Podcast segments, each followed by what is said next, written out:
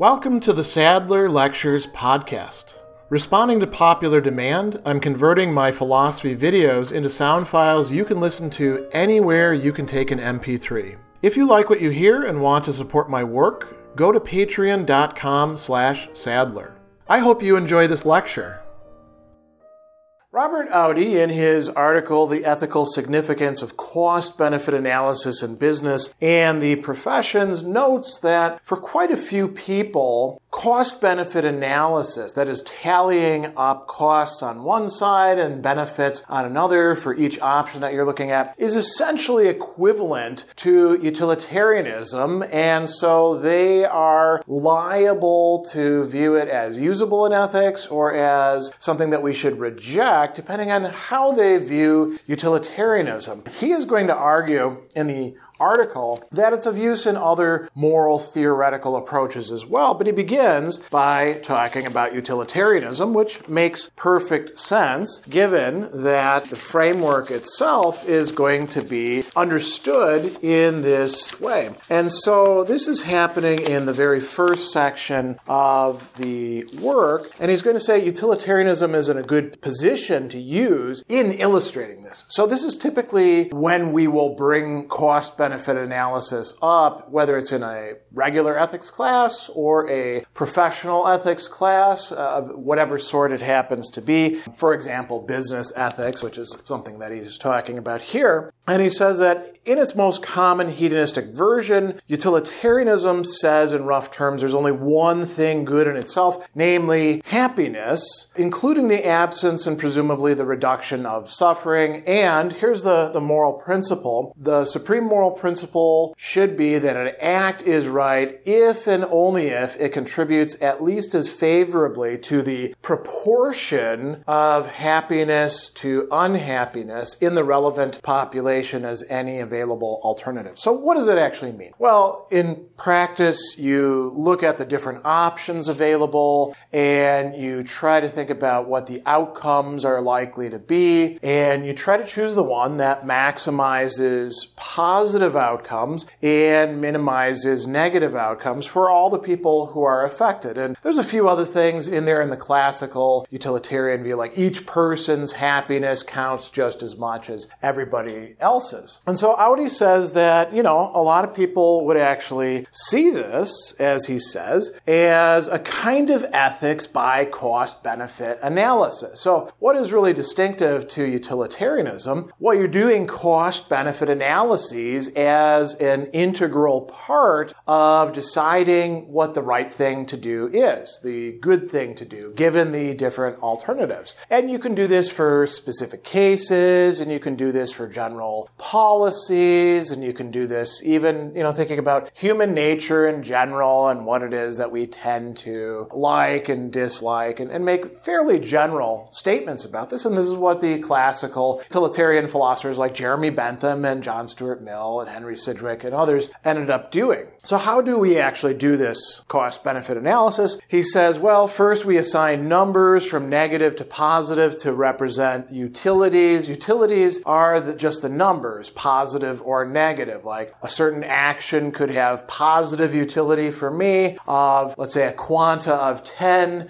when we tally it all up, but a negative outcome for everybody else affected, you know, in a much greater number. And then we say, oh, okay, we're not going to do that sort of action. So we assign utility, and he says we can assign this in the form of quantities of happiness or suffering. So there's an assumption there that we can actually quantify happiness and suffering. Then we have to think about the probabilities, and this is very important as well. If my doing an action that will actually produce a great amount of positive utility for a number of people has a slight chance of also producing a catastrophic effect that will produce a lot more negative utility, well, we have to figure out what that probability is. Because if it's like, you know, an infinitesimal amount, that we're not going to worry about it. If it's 10%, then we are going to worry about it, right? And we'll consider that. And then he doesn't say this here, but he said it a little bit earlier. We have to think about the number of people who are affected. So if I can engage in an action that has negative utility for me, but it's just kind of a mild irritant, you know, it's not ruining my day, and it can make a whole bunch of other people happy, that whole bunch of other people, because each of them matters as much as I do, it's going to outweigh my negative utility and with their positive utility. So this is how we do cost benefit analyses. And you can do this in terms of money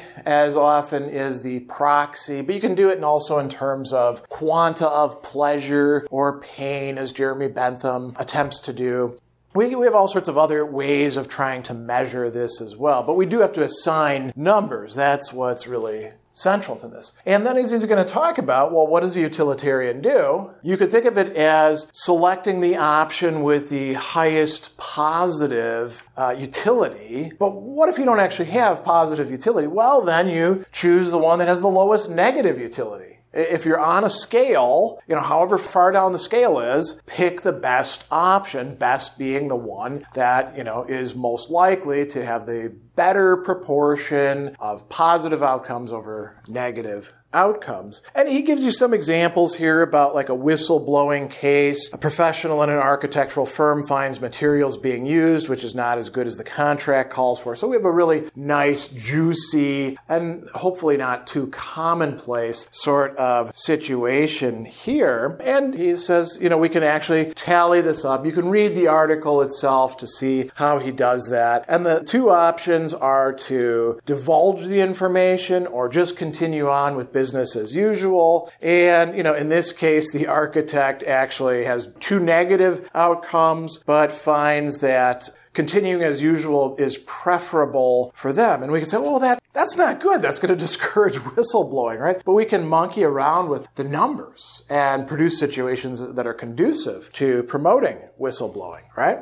Now, he does make two interesting points that he wants to stress. One is that the outcome values can vary from option to option. So, for example, in the architect case, getting fired is one of the possible negative outcomes, right? And it can be valued in terms of positive or negative utility, in this case, negative utility, differently in the situation. So getting fired because one actually did the right thing might not be as painful as just plain old getting fired when you've been loyal, in quotes to the company, loyal to the company by not divulging that they're actually doing the wrong thing. So as he says, the context of the outcome may affect its value. And then he says, a second thing is a value can be assigned to anything its users value as part of their happiness. So there may be some things that, you know, we as sort of reasonably well grounded, morally developed individuals might say, oh, that's, that's kind of negligible. But if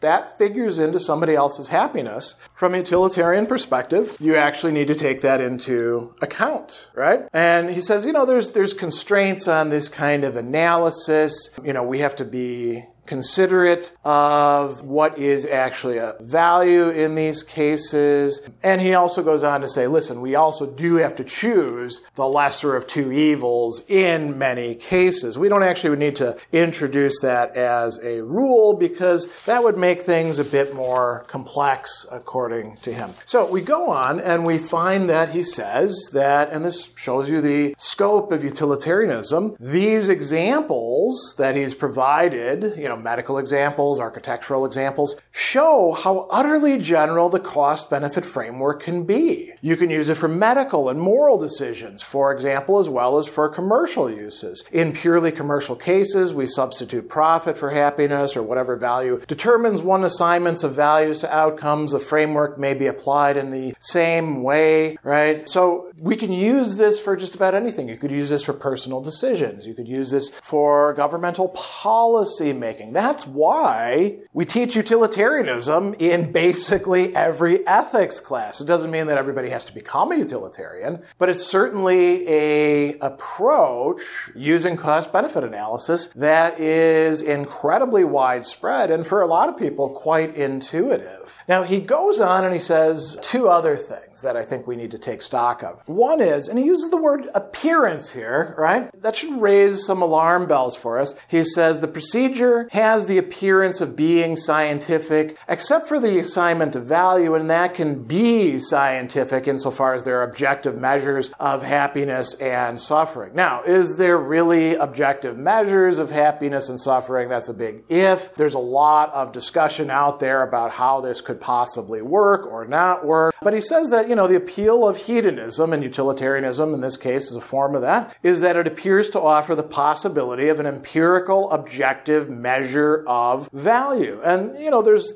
as I mentioned, different ways of doing this or conceptualizing this. Now, if we want it to be truly objective, truly scientific, we have to do a lot of research, of course. And this also offers us the possibility of finding out that we were wrong in our original assumptions or assessments about things. We have to actually go to people and say, well, what do you like? What do you dislike, right? The second thing that he says, and I find this a little bit unconvincing myself, but you'll have to think about this in light of what you know about John Stuart Mill's qualitative utilitarianism is he says that you might think that a qualitative utilitarianism like John Stuart Mill's cannot use the cost benefit framework as described above because it is quantitative, but this would be a mistake. Now, just as a little refresher, John Stuart Mill says that there are not just quantitative differences in pleasures and pains, but there are qualitative. Some things are better to the extent that no amount of the lower would substitute for the higher or the loss or lack of higher. He's got that famous phrase, better to be Socrates dissatisfied than a pig satisfied, right? Which gives you an idea about what he, he has in mind. So I often frame this in terms of beer versus books, right? It's fun to drink beer, tastes good, can have a fun time at a party because your social inhibitions have been loosened up and feels kind of fun to have that high, at least until you get too sick from it, of the alcohol. But no amount of that actually makes up for the pleasure that a refined individual can find in a good book right? You could pile up cases and cases of beer and say, here you go, it's all yours. And that one book outweighs it. That's, that's Mill's position. And he has a whole complex way of describing how this works. Audi says, well, you can just assign a higher quantity to the recognized higher quality value. And he uses the example, suppose that the pleasures of watching a play by Shakespeare are higher quality than those of watching a new movie, but the quantities are assumed to be equal. Well, you just multiply that quantitative value by 1.5 in the case of the play. And he says Mill might have envisioned this kind of strategy, but I don't think that that's what Mill has in mind. So this could still be a potential problem for utilitarianism. I will say this though. Mill thinks that if the pleasures are on the same level, right? One kind of beer versus another kind of beer, or beer versus wine, or beer versus a, a, soda or coffee. Well, then you can use quantitative utilitarianism to talk about it. It's only when there's radical differences in quality that you're posed with an issue. So, this is part of what Audi says about utilitarianism in the very start of this article. He also talks about problems or critiques that can be made, but we're, we're going to put that off for a moment it's enough just to understand why utilitarianism is almost the same thing. It's, you know, in many people's minds, identical to cost benefit analysis in ethics. Special thanks to all of my Patreon supporters for making this podcast possible. You can find me on Twitter at Philosopher70, on YouTube at the Gregory B. Sadler channel, and on Facebook on the Gregory B. Sadler page. Once again, to support my work, go to patreon.com slash sadler. Above all, keep studying these great philosophical works.